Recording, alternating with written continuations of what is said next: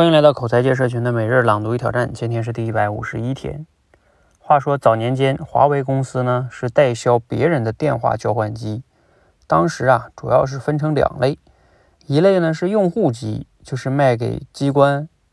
厂矿还有宾馆用的那种交换机，市场规模大，销售难度小。你想嘛，一个单位里一个人就可以定买哪家的。那还有一类呢叫局用机。就是各地电信局用的，那你想哈，电信局是要靠这类机器做业务的，所以很多人呢对订单都有发言权，销售难度极大。但是啊，后来华为呢还是主攻做局用机，为啥呢？据说啊，他们内部是这么分析的：用户机市场规模是大，难度是小，所以呢主要靠关系成交。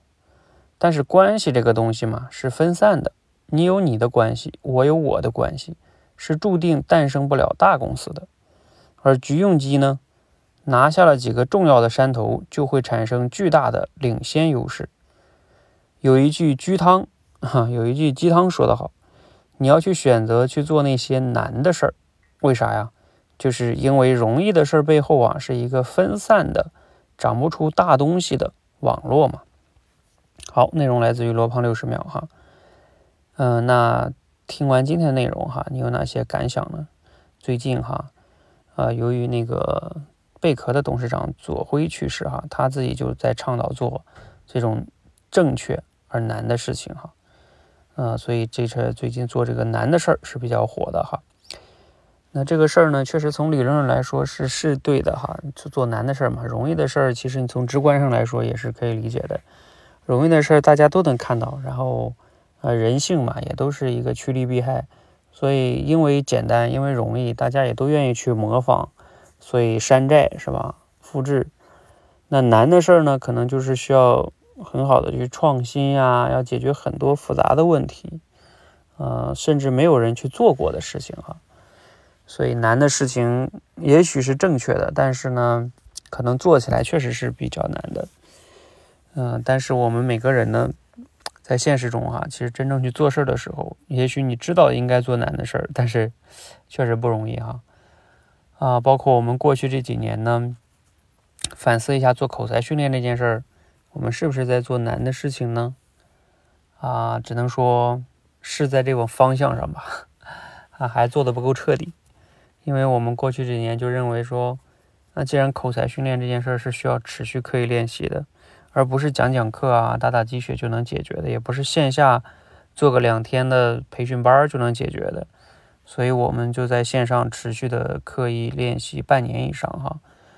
嗯，这这个事情是比较反人性的，但是呢，我们又觉得这件事是是比较对的吧，所以就在坚持这样的一种方式，也坚持了这么四年多的时间哈。包括我们最近也在尝试在北京的线下做一些演讲口才沙龙哈。其实这个呢，要持续做沙龙也是有难度的，啊，因为我们已经做了两场哈，最近上周六刚做完一场，我这两天也在反思，就是说线下这个沙龙要怎么做哈，呃，因为呢线下来的人，嗯，这个也会有一些差别，你比如说这个场次、场地，呃，来的人的人数，还有来的人是重复来的人多，还是说新来的人，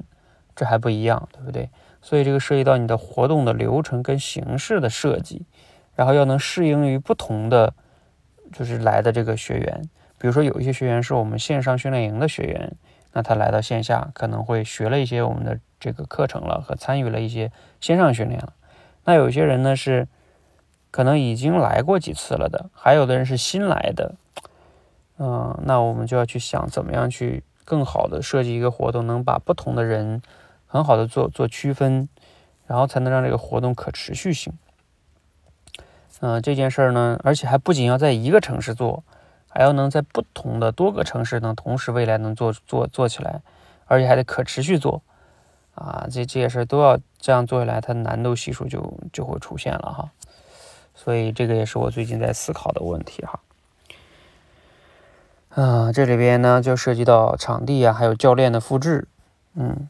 所以这个呢，也是希望哈，你们大家想要去锻炼口才的，想有这种组织能力的，啊，欢迎跟我们一起来做这件事情哈，我们一起来做这样难而正确的事情，一起让这个口才训练得到更好的推广，大家也能得到更多的实战的机会和成长。